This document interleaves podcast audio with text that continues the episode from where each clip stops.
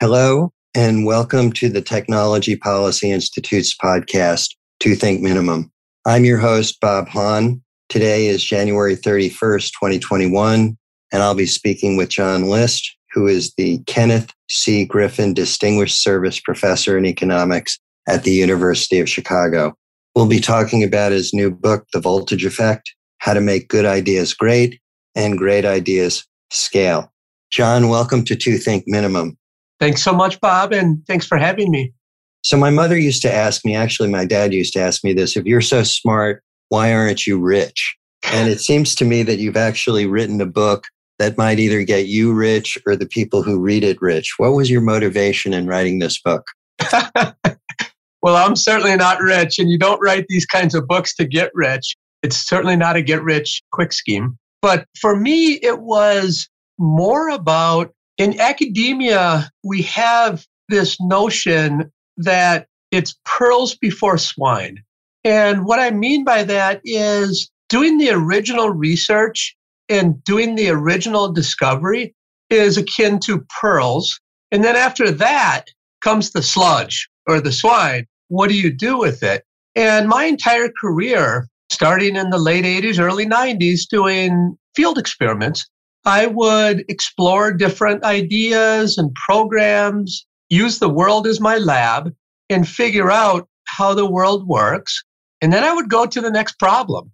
And around 2014, I got slapped in the face by policymakers.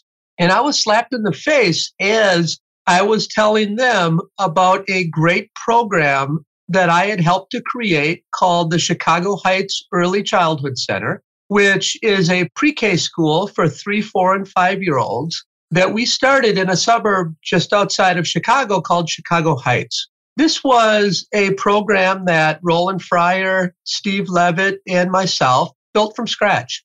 It opened up in 2010. And after four years, we started to get great results. So I naturally said, I'm going to go and tell policymakers about these great pearls that we've innovated, we've created, and I want to give them our curriculum for free. I want every kid in the world to have the curriculum that we've developed at CHECC. And that's when the slap in the face happened, Bob. Now, the slap in the face was Professor List, this is a great program, but we don't think it will scale. And I said, why? And they responded, you know, it just doesn't seem to have the silver bullet. And I said, Well, what is the silver bullet? And where do I buy a few dozen of them? Because I need them. I want to keep doing great science and having that great science change the world. And they basically said, Well, we don't really know, but every time an academic or a researcher brings us a great idea and we try to scale it, it never meets expectations. It's always much, much less optimistic in the end when we roll it out than what you told us it was going to be. And then I said, Well, why do you think that is? And they said, You know, we really don't know, but there's a new field called implementation science that basically started after President Bush too, put out a call for more evidence based policy and to think harder about the scale up problem. But they kind of tell us it's because of fidelity, but we're not really sure. That's when I said, well, I'm going to roll up my sleeves, and the back nine of my career is going to be to try to add science to scaling. Just for our listeners, you are a star in a field that I think you helped create or were the pioneer in field experiments. Could you spend a minute or two talking about what they are? Or maybe just Absolutely. giving an example, maybe out of the education example you just mentioned, or whatever you want, and how they're relevant for the questions you're addressing in this book? Absolutely. So, the way I want you to think about field experiments is in some way moving from the lab.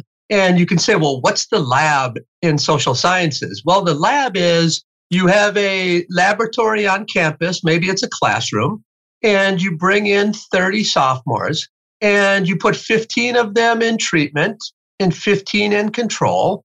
And you examine how they behave and how their behavioral differences are correlated with your treatment. That's what social scientists, in particular economists and psychologists, call a lab experiment. So we started doing field experiments in the early 90s. And you're right, I was sort of on an island by myself. A lot of people told me I was dumb for doing it and it didn't make sense. But my idea was we need to somehow add naturalness to this laboratory environment. And it could come in many forms. It could come in why not explore how the real actors behave in these experiments? Why not put naturalness around the actual environment in these particular experiments? Now you can think about slowly moving from the lab to the field. There are a lot of different kinds of field experiments. The ones that we might be most familiar with would be I used to be the chief economist at Uber, and we rolled out tipping in the app in the summer of 2017. My group, which was called the Ubernomics team, my group was responsible for testing what are the best ways to show the tipping choices in the app. So what we did is we took a million people and showed them here's what you can tip zero, a dollar, or two dollars. Then the next million people got 0%, 5%, 10%. That's just a way to explore the ask string. And of course, when the world is your lab now, with that in hand, you can see, gosh, you could really vary a lot of different things. And in doing so, you can learn not only if you're in the policy world, what can work in policymaking, what can work in the business world. So essentially, a field experiment is using the world as your lab and randomly putting people into different groups and exploring or analyzing how their behavior changes when you change the treatment. Right. So is this a little bit like what they call A B testing in marketing? I think that's right, but it's A B testing on steroids. And what I mean by that is typically in a field experiment, you will start with doing an A B test. That's great. And in fact, a lot of the other methodologies, like using mounds and mounds of data and beating it up to try to get it to say something causal, those essentially can give you what an A B test can give you as well with certain assumptions. I think of a well done field experiment is you start with A B and then you dig a little deeper into asking what are the sub treatments that can not only tell you the effects of causes, but also the causes of effects. So an idea is I learn that something matters and then I understand what are the mediation paths and what are the moderation paths that are happening in the real world because those help me to determine whether I can generalize those insights or scale them up. So a full blown field experiment in my mind is you start with what the marketers have done for 50 years, but you use economic theory or previous literatures or what have you to explore and measure the whys behind what's happening in your measure. Makes total sense. A lot of your book focuses on scaling. Can you provide an example, maybe where scaling has worked in the real world, and maybe another example where it hasn't worked so well? Yeah, absolutely. So let's start where it hasn't, because the world is replete with those kinds of examples. And what I talk about in chapter one is the Just Say No campaign. And if you're roughly my age, I graduated from high school in 1987. And there was a wonderful first lady named Nancy Reagan who was married to the president, Ronald Reagan. And as we all know, first ladies take it upon themselves to have a mission. And in many cases, these missions are just wonderful chores that they try to carry out to change the world. The first lady decided to take on the drug use amongst teens. So she advocated for a program that was called DARE, D A R E. And this is basically an educational program that is meant to tell high schoolers or teens just say no to drugs. Back then, I can still remember one of these officials came into my high school. They gave the just say no pitch. And I looked at my teacher and I said, I don't use drugs, but I have a lot of friends who do. And there's no way that this is going to work. No way. He looked back at me and said, Well, John, maybe you're right, but they tell us that there's real data behind this Just Say No campaign. So part of my research, I looked. I looked for the data. There actually was a really good study that was carried out in Honolulu, and it had 1,777 kids. And I can't find errors in that experiment. But this experiment was simply a false positive. When I say false positive, what I mean is the data were lying. So when we set up our experiments, we know that there's statistical error and we set alpha, which is a false positive rate to 5%. So even if we do everything else right, you know, forget about publication bias and p hacking and all that stuff, there's still a 5% chance the data are lying. Now, when you go back and try to replicate that result in Honolulu, nothing happens.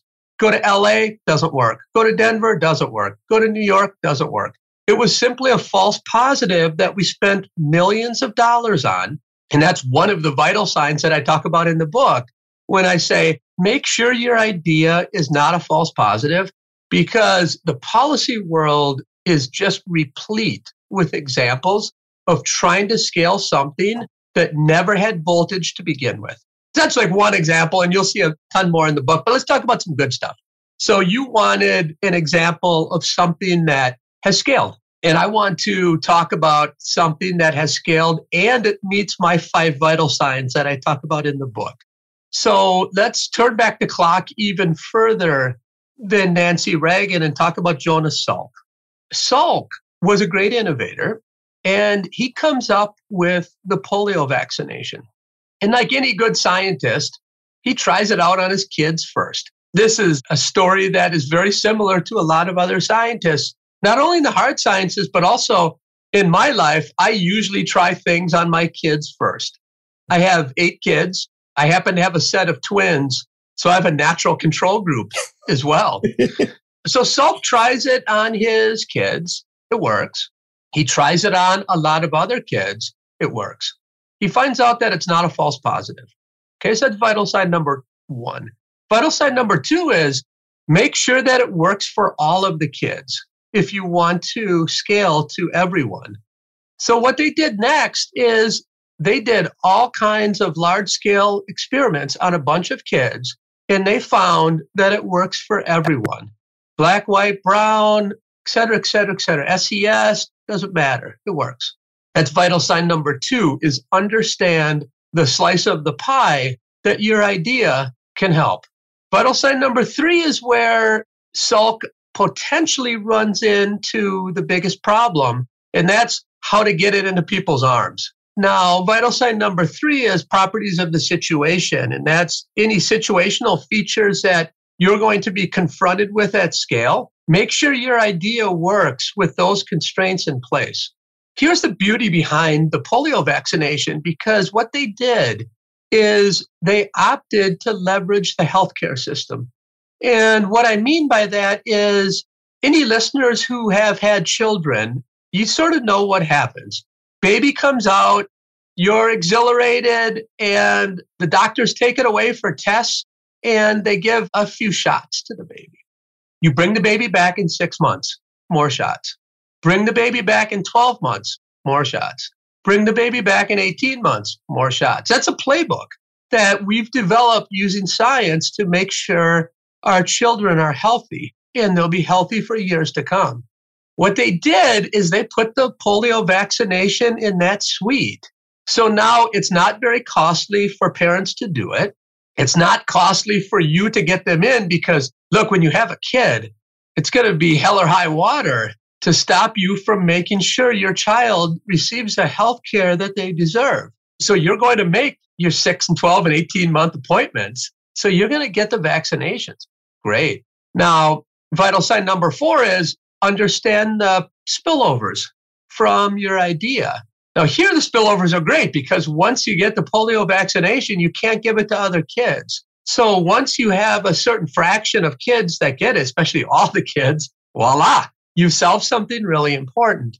The last vital sign is the supply side of scaling. So, as a Chicago economist, a lot of times at this point, people say, well, is he really a Chicago economist? He's just talked about the benefit side or the demand side in four of his vital signs. What happened to the supply side? Well, this is where the supply side comes in. Because when you think about the voltage effect, which is I find something on a small scale, and when I scale it up, does it mm-hmm. maintain the same benefit cost profile? So the literature, when I started working in implementation science, they focused exclusively on the benefit side. And they tried to explore voltage drops, which would be you get a great result in the Petri dish, you scale it up, and you get like one tenth of a standard deviation effect that you got in the Petri dish. In the fifth vital sign, it's purely about supply side. And here it's simply about economies of scale and diseconomies of scale. So this is a bread and butter of Bob, what you and I always talk about in economics. And if you ever talk to any entrepreneurs, talk to Elon Musk, the secret behind his sauce is usually the supply side. And it's usually an idea that revolves around economies of scale. So with the vaccinations, just like any other drug, the big cost right away is R&D. That's a sunk cost already after we have a vaccination that works. So now you have economies of scale as you produce it, of course. It's a lower cost on average for the average person, the more that we produce. Usually in this literature, the next cost that comes along is the cost to get it in people's bodies.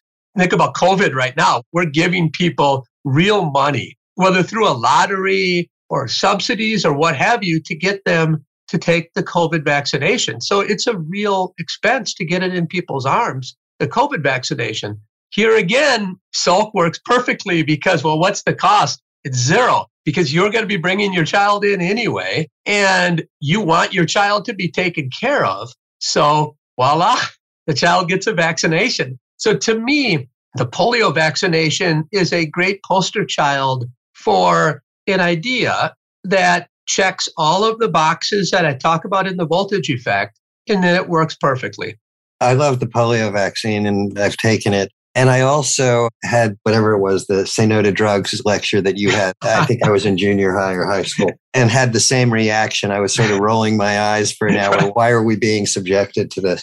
I guess you raised the issue of COVID. And since it's on everybody's mind and has affected most people's lives, like you and me, what went wrong there? We've yeah. got the vaccines and the boosters and whatever. And I guess two questions. We don't have to spend, you know, an hour on COVID, but just focusing on the vaccine, it would seem to me almost a no brainer. The government rolled it out, said, here, it's for free. You can take the first one, the second one, the booster, what have you. What went wrong and how might we do better? No, it's a great question. I do talk about this in the book. I think that there's plenty of blame to throw around and folks on both sides of the aisle. When COVID became politicized, it became something that was beyond a public health problem. It became a political problem. And I think anytime that there are important threshold benefits, and what I mean by that is after a certain fraction of people get immunized, call it a herd effect, then we're all safe. We still haven't reached that herd effect. And I think it's because it became politicized very early.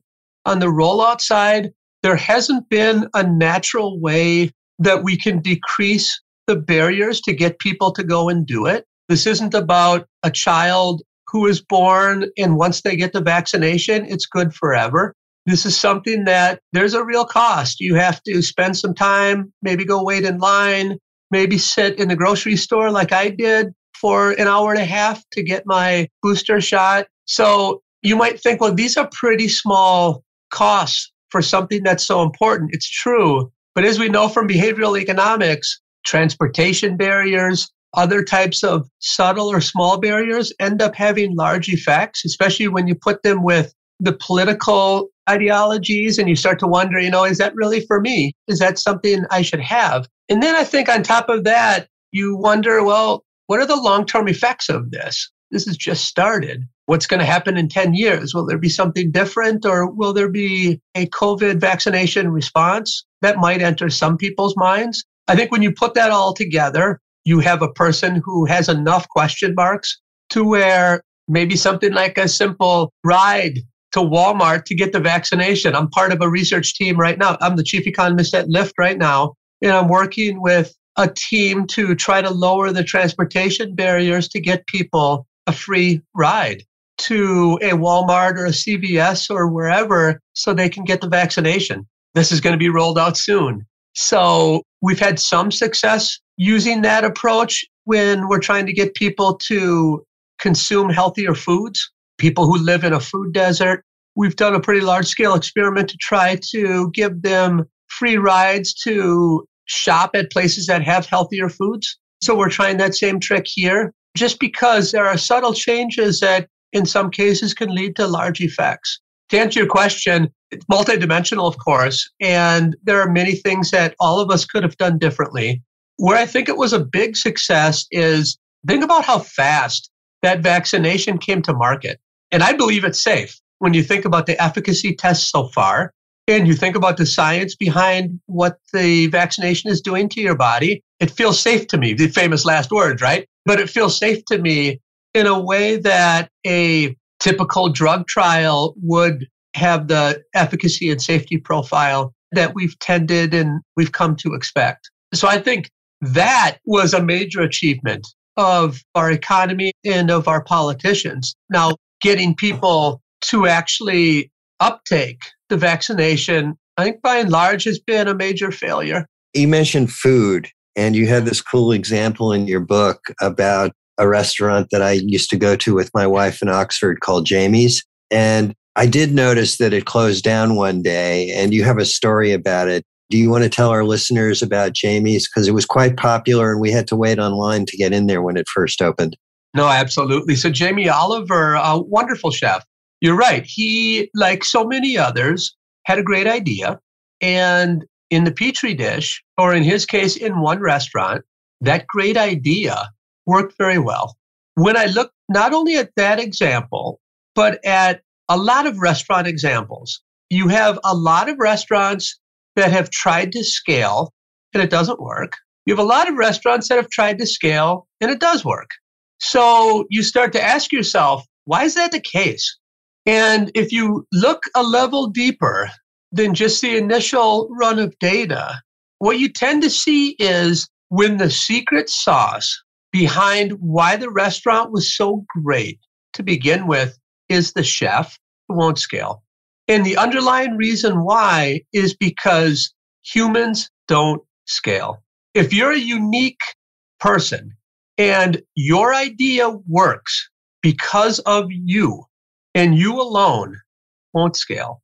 Now, the restaurants that do scale are the ones that secret sauce is literally the secret sauce that can be replicated.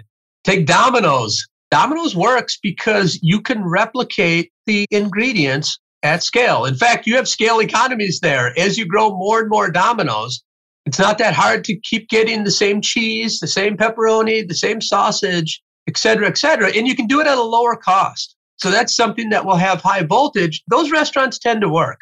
Now you have some tweeners, so to speak, like some restaurants that you kind of question whether the secret sauce is scalable. And I want you here to think about a brick oven. So sometimes when you go to an old pizzeria in an old town that maybe the pizzeria in Italy is 500 years old, and you have this great pizza and you wonder why it's so great. In many cases, it's that brick stove oven. It's very difficult to replicate that in other restaurants because there's some secret sauce behind the ashes and fumes and the must in that big furnace and chimney that you just can't replicate. And there are other cases where it can, where you have the cooking element where you can replicate it at scale. Now, this falls into my third bin, which I call representativeness of the situation. Is the situation under which you drew the original data, can you replicate that situation at scale? And if you can't, you need to go back to the drawing board and do something that you can replicate. If you can, then we're in business. We pass that vital sign. So I still didn't quite get the picture on Jamie's. Why did it close? Well, closed because both he and his manager were the secret sauce. He scaled quickly. They had right. a lot of restaurants. They, yeah, they were all over England. They were all over the place. But guess what? Jamie and his general manager could not be all over the place because they're humans and their secret sauce could not be spread over the restaurants. And guess what started to happen? Lower quality food, lower quality environment, lower quality supply chain because manager was doing that, Jamie was doing the cooking. Take both of them out of the equation, they're done. Humans don't scale. You mentioned the idea of implementation. And years ago, I read a book which was influential at the time that I think Aaron Wildavsky and this guy Pressman wrote something like how great expectations in Washington get dashed in yeah, Oakland or exactly. something like that. I probably have it wrong. You're right. That's a yeah. wonderful book. Here's what I want to press you on. You take a very scientific approach to this whole endeavor, which I think is great. But you've worked in the real world. You sat in a windowless office. I sat in a very nice office in the OEOB before you doing similar things. The world is full of politics. And how does politics enter into your scalability equation, particularly because you're concerned not only about making businesses more efficient, but about making government programs work better? 100%. Let me talk about, first of all, a broader point, and then I want to dig into political will and politicians' pursuits and how my book can speak to them. A first broader point is that when you look across the different hats that I have worn, exactly as you're saying, I worked in the White House for a year and a half. I was a chief economist of Uber for two years, chief economist of Lyft for four years. I've worked with a lot of local governments, a lot of organizations.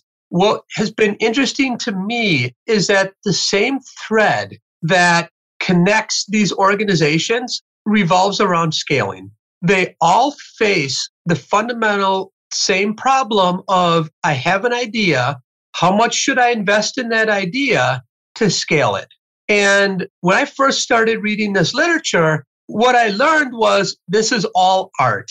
This is move fast and break things, throw spaghetti against the wall, whatever sticks, cook it, fake it till you make it. Of course, she's now in jail, but you get the point is that it was art. And I said, look, I have an opportunity here to add science and to add science to this area that to date has been dominated by art.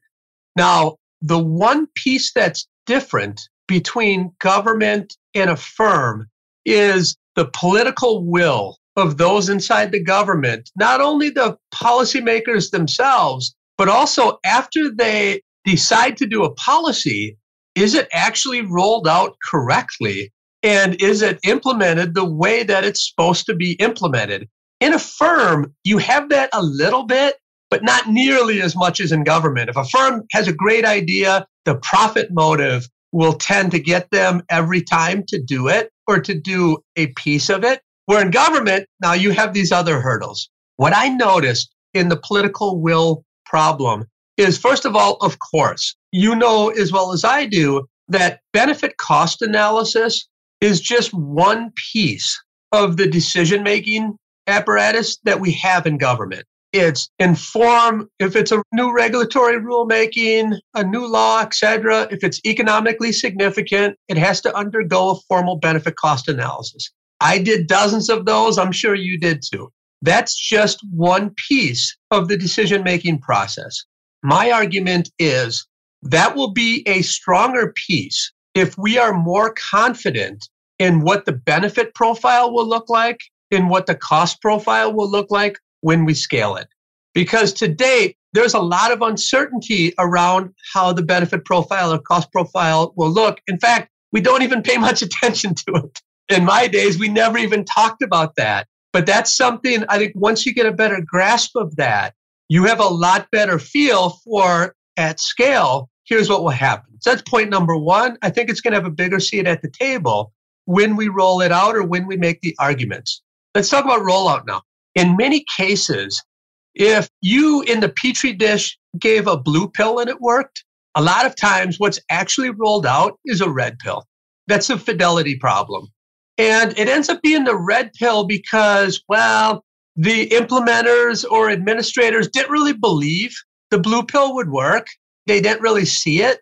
So they did the red pill instead. Well, it looks a little bit like the blue pill. It's the same size, but we're going to roll this one out. Why? Because we think it will work and it's less costly for us to do it. The other one's too difficult to do. It's hard to do.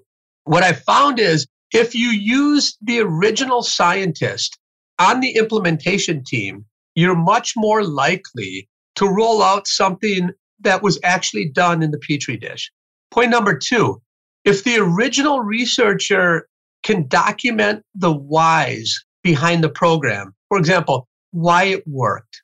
Here's why CHECC worked. For us, we had a parent academy within our Chicago Heights early childhood program that worked for intact families because they could spend more time with the child. So now I can tell you a little bit about why our CHECC program works. When you tell the implementers the whys behind something, they are more likely to implement it with fidelity. These are just a few features of, there's no doubt this is still just one piece of the decision making process. We have to first overcome political will and get policymakers to listen to us. I think if you can speak a lot more confidently about what scales and why, and then when you get to the implementation phase, what works and here's why it works, and here's an implementation scientist or the original scientist to help you out, these are features that have been missing in the process so far. And I think they can help tremendously. You're basically saying fill in some of the blanks or the linkages for what works and why it works, and it may motivate better policy in the public sector. That's correct. Let me ask you a completely different question that just occurred to me in listening to you. You've worked with what I think of as very successful startups, Lyft and Uber. I don't know if they're making money now, but you know, they're pretty big. I've heard of them and I've got both apps on my iPhone and my iPhone is ancient. People laugh at me. My question relates to how you think about firms. Do you think about them as very sort of efficient machines or do you think of them as we sort of do in Econ 1 when we model perfect competition and things like that? Or do you think of firms as very inefficient or a whole range based on your experiences working in the private sector? And part of my motivation is a piece that Herb Simon, who is a very great economist many years ago, he introduced one of his articles and he said from 10,000 or 30,000 feet, and this isn't a direct quote, when you look at General Motors and you look at the government, they're not that different in a lot of dimensions. What's your take on how efficient firms are and how they can raise their game? Yeah, great question. There are pieces of firms that are very efficient. And what I mean by that is when there's an innovative idea or a new strategy, the firms that I have worked with have been extremely efficient to roll that out in a way that both helps the consumer and helps their own bottom line. And when it doesn't work, or when they begin to get bad signals, they're quite efficient at bringing it back in. And I think the biggest difference between firms and government, and as you noted, I've worked in both for years. In many cases, it's hard for the government to reel things back in. And I think the fundamental problem is that governments tend to roll out new ideas in a way that makes it impossible to measure if the idea is working. I'm not calling for a full blown RCT, a randomized controlled trial here. If you can, that's great. But I'm not even calling for that. I'm calling for all governments to roll out policies in a manner in which we at least have a chance to measure whether it's working, and then to have a system set up to continuously measure whether the program that has just been scaled is actually working the way we thought it was going to work. And if it doesn't, to have a plan to adapt. I think that in the past, we viewed any adaptation, any quitting is a moral and massive failure. It's not. As you know, in economics, entry and exit is proof of a well functioning marketplace. The fact that we don't have entry and exit of new ideas in government and new programs in government just tells you how inefficient the entry and exit rates are in government. And it's because we don't measure those programs when we roll them up and we don't have a plan to measure them. That's a big difference for a firm. A firm will constantly measure and adapt and take back. The one aspect that they could take back that I worked on in Uber was tipping. So back in 2017, when we rolled out tipping that summer, we knew that once we put it on the app, it would be impossible to take back. Because once drivers had the right to receive tips, we knew it would be nearly impossible to reel that thing back in. So we did a bunch of beta testing up front to make different markets 5% here, 5% there, to make sure that what we were going to roll out nationwide in the end made sense. Now, even when we rolled it out, we did it in an experimental way. We rolled it out. Some entire cities got treatment, some entire cities got control because we wanted to test when you treated an entire city, what happened to equilibrium wages? What happened to equilibrium service levels? And the only way you could do that is if you randomly allowed some cities to get tipping and other cities not to. And then, of course, after six months, we rolled in those other cities. So in the end, everyone got tipping.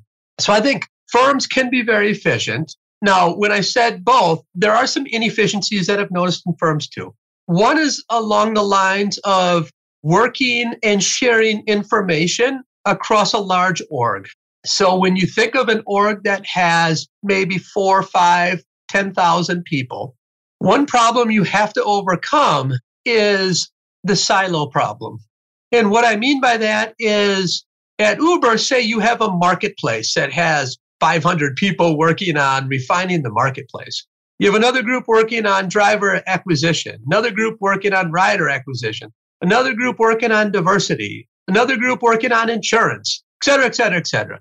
The inefficiencies that I've noticed in firms is that these silos end up attenuating the information flow between groups in a manner that makes it less efficient because many cases what we learn in one silo can be tried and applied in other silos and it tends to take some time if it happens at all. That's the biggest inefficiency that I've seen in larger organizations. You raise the issue of organizations in your book. You talk a little bit about the importance of culture. I'm reminded of the Simon and Garfunkel song years ago, like the man ain't got no culture or whatever. How do researchers measure that and link it to sort of concrete outputs? And can you provide an example? Yeah, no, that's a good question. Culture is one of those words like creativity or critical thinking. You have to make a stand on what it means up front. And, you know, with critical thinking, I've written a paper on critical thinking and what it means. On creativity, I've also worked a bit on that. And in each case, you have to say, here's what I mean by creativity or critical thinking. So with culture, what I mean is on the one hand, people are happy at work and people are getting the most out of themselves in the teams that they're working in. And the culture promotes that kind of productivity. Okay, so when I think of culture, in the book, I talk about cultures that I see working and some cultures that I see not working. The running example in that chapter is about Brazilian fishing villages. So, in one case, you have the Kibuchi villages, and these are villages where you have groups of workers all jumping into a boat and going out on the ocean with really heavy nets, and they have to fish as a team. And what they bring in to the boat and bring back to shore is split amongst the team. Now, juxtaposed to that village is a village just inland, and they have a lake that they fish on. And in this village, you have a bunch of soloists. And these soloists all have their own boat. They go out in the lake, they fish. What they catch, they bring back and they take it to their family. If they have extra, they sell it in the market themselves and they take the profits. What we find in doing research along things like cooperation or community or public goods provision is that in that Kibuchi village, there's a lot of community spirit. There's a lot of public goods. In the soloist village, doesn't look so much so. My point is from the very beginning, an organization should think hard about creating an environment that is like the Kibuchi villages. I call it build your own Kibuchi. So, what do you mean by that? What I mean by that is from the very beginning, when you're hiring people, there can be subtle changes in your job advertisements that lead to pretty big changes in who applies for the job and what wages they receive. So, for example, in some experiments we ran, we put people into two groups and we put out a job ad. And in one of the job ads, one group received that wages are negotiable. In the other job ad, it was identical to the first one, but we left that sentence out of the job ad. What we found was in the first one, women negotiate like mad. They negotiate even more than men, and they're really good negotiators, and they start with higher wages. In the job ad that did not have that sentence, women shied away from negotiating. In fact, the low quality men negotiated the most for their wages. So this led to a wage inequality from the very beginning that can just grow. We find similar results on corporate social responsibility. We started our own firm, hired a bunch of people. In some advertisements, we advertise this firm has corporate social responsibility and that the profits are going to be used to blah, blah, blah, blah, blah. In the other advertisements, we left that out. You get a very different pool of workers you get a much more diverse and productive pool of workers under the first type of scheme than the second. What I'm saying in this chapter is you should do everything with purpose. You should write your job advertisements. You should think about your wages. You should think about your workplace environment in a manner in which, when we scale this up, can it not only work now, but will it also work when we scale? And as it turns out, having a more diverse more equal pay culture is a culture that's set up to be more productive and more scalable than, let's say, a counterfactual of that type of firm or organization. I think it's really neat that you can actually bring experiments to bear on words that I can barely understand, like culture. I wanted to ask you a question, this sort of a personal question in some ways. I sat on a commission for a year or two called the Evidence Based Policy Commission, and I thought it was a great idea at a couple points in your book, and I think in a couple of articles you've written, you say something like, we should move our attention from evidence based policy to policy based evidence. Can you explain to me and the rest of the world what you mean by that and why it's a good idea? Yeah, that's right. So thank you for noticing that. You're right. Look, using data and using causal inference to make decisions is a good thing. So when I talk to policymakers about evidence based policy, first of all, I don't think you'll get an agreement on what evidence means. When you, if you talk to 30 policymakers, the word evidence is a bit like creativity and critical thinking and culture because they all have a different feeling or belief about what is evidence. Now, a lot of times that's self serving, right? But I think about evidence as having enough data and information to say something with strong conviction. And that's why you talk about having a few replications so you make sure that this result is not a false positive or there's voltage in your idea. Now, that is a wonderful first step is an efficacy test. So it's great when researchers bring forward data, but most of the time behind the scenes, this is a researcher setting up the best case scenario. And then they publish it because they're given theory its best chance to work. They're given their hypothesis the best chance to work. They publish it and they forget to tell the rest of the world that that was an efficacy test. And then they move on to something else. In the medicines, we have natural safeguards set up for that because you have an efficacy test and you have phase one, phase two, phase three. And during those phases, you figure out what are the boundary conditions of this result? What's the mediation path? Who does it work for? Who doesn't it work for? What's the safety profile for different groups? What is the uptake going to be, et cetera. They don't get everything right, but they're a lot closer than we are in our here's an efficacy result. Let me move on to my next AER paper, right? That's a culture that as scientists we've built. This is just scientists responding to the incentives that they've been given. And then they write in their paper, my study has policy relevance. And that's partly because editors like me make them say that, and partly because they want to write it because they think other people want to hear it. It doesn't have policy based evidence, let's say, if it's a simple efficacy test. Let's be honest. Okay, now what do I mean when I say policy based evidence? What I'm talking about is go to scale or go to the target setting and think about what are the constraints at scale or what are the situational features that I'm trying to give my program or sell my program to. I want to take those constraints and bring them back to my original research and test. Does my idea still work? when those natural constraints or political will or what have you are in place. Think about CHECC, the Chicago Heights Early Childhood Program. There, when you do it, I had to hire 30 teachers. And as it turns out, my program works if you have good teachers. That's a non negotiable. So, a non negotiable in CHECC is you better have a good teacher in the classroom. Now, it wasn't that hard to find 30 good teachers. But what happens when I have to find 30,000 good teachers? Am I still going to be able to find 30 great ones? No. I can break the budget, but now I have a voltage drop because of the supply side, right? I go up the supply curve. So if I want to keep the budget the same, I better bring that back to the petri dish and hire and stratify and block on marginal teachers and see if CHECC works with marginal teachers. So now I'm talking about a subtreatment under my AB to say in the efficacy test it works, but I know I'm going to have to hire a lot of marginal teachers. So let's see if this idea works with marginal teachers.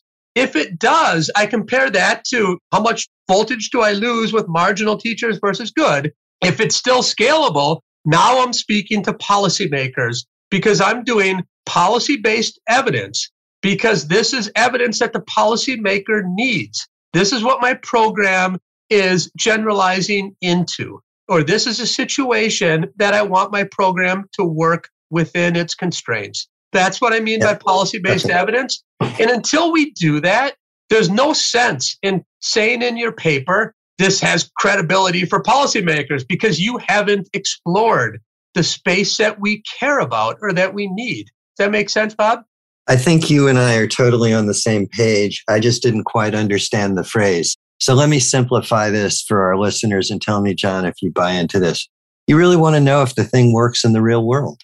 With and, all the constraints and, and, and imperfections so you, of the real world. One of the things that turned me off about economics for a while, I'd read the same articles that you did, but about 20 years before you, which at the end of the chapter, the conclusion or the paper, they say, here's the policy relevance. And it was laughable based on a very narrow description of whatever they were doing.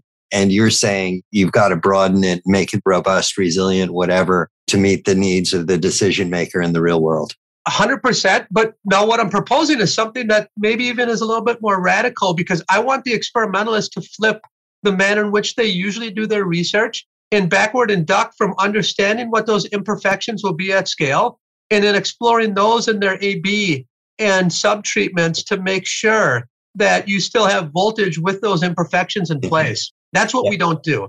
So that would be nice. But the question is, what are the incentives to do it? Can we get the big shots in the profession to change the incentives? So instead of putting out this sexy new car each time, we actually pursue it. Let me comment on that for a minute because sure. that, you're right. Right now, we do that when we explore heterogeneity of people. That's all the rage in economics. Does it work for men? Does it work for women? Is it weird? Is it weird? They test for heterogeneity. What I'm proposing here is to do the same thing, but with situations. So it takes donors, it takes a government, it takes journal editors, it takes a group of people to say, we have a really good start in exploring heterogeneity along the lines of the dimension of the subject pool. Great.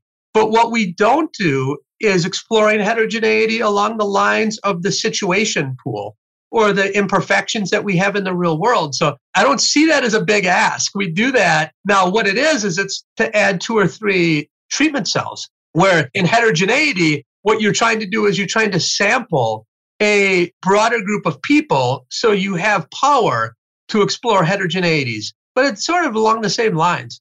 So I see it as a big shift in the profession. How do you change the incentives to yeah. get into the top five journals and things like that?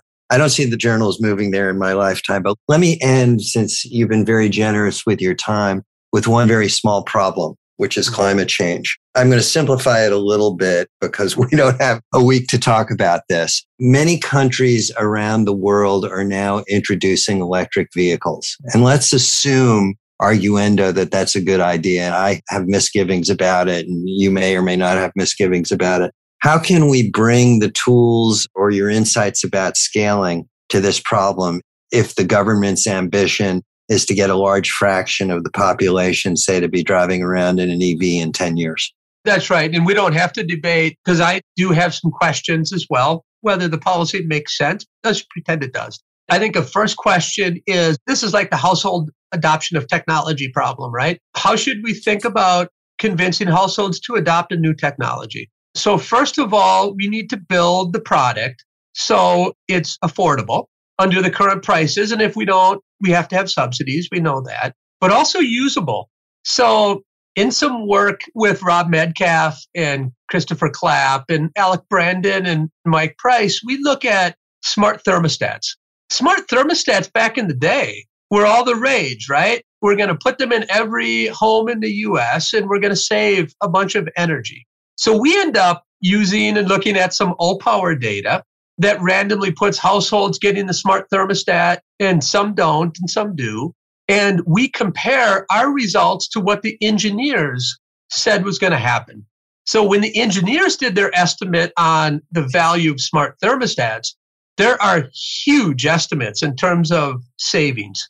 Now, what the engineers assume is that everyone is like Commander Spock, the perfect, rational, I can solve a second order partial differential equation in the drop of a hat, and I'm never going to make a mistake. And lo and behold, you get huge energy savings. But you're selling that technology into people like Homer Simpson or like me. I have one of these in my home. What we find in our data is because you're selling it into a room of Homer Simpsons, you get zero energy savings. So we did not set up the product with an understanding that the end user is going to have to use it and they can't undo the presets. That's what humans do is they undid all the good stuff because we didn't build the technology right. So what I'm asking here is you not only need something that's affordable, you need something that's built right that people can use and get charged when they need it to be charged. And they're not afraid when they're driving across Nebraska that they're going to get caught and run out and they're going to be done, right? Because you need both pecuniary and non pecuniary incentives to promote adoption and use. What we found in another set of studies is that behavioral economics can be super useful in generating first adoptions. You know, if you don't have a CFL in your home or if you don't have a battery powered car, whatever, that non pecuniary, let's say non financial incentives like social norming and nudges work reasonably well but if you want a deeper investment, you need prices. So, in that way, you have behavioral economics and traditional economics working together and complementing one another in this idea of we want to take on this big problem that we have called climate change. And one culprit is going to be the household. So we need the household not only to adopt energy saving vehicles, but also energy saving technologies for their home. And I think in that case, it's using the suite of behavioral and non behavioral interventions on margins that we know it works on. On that note, I think we'll have to end. We've been talking with John List about his new book, which I very much enjoyed The Voltage Effect. John, thanks for joining Two Think Minimum. Thanks so much for having me, Bob, and I look forward to coming back.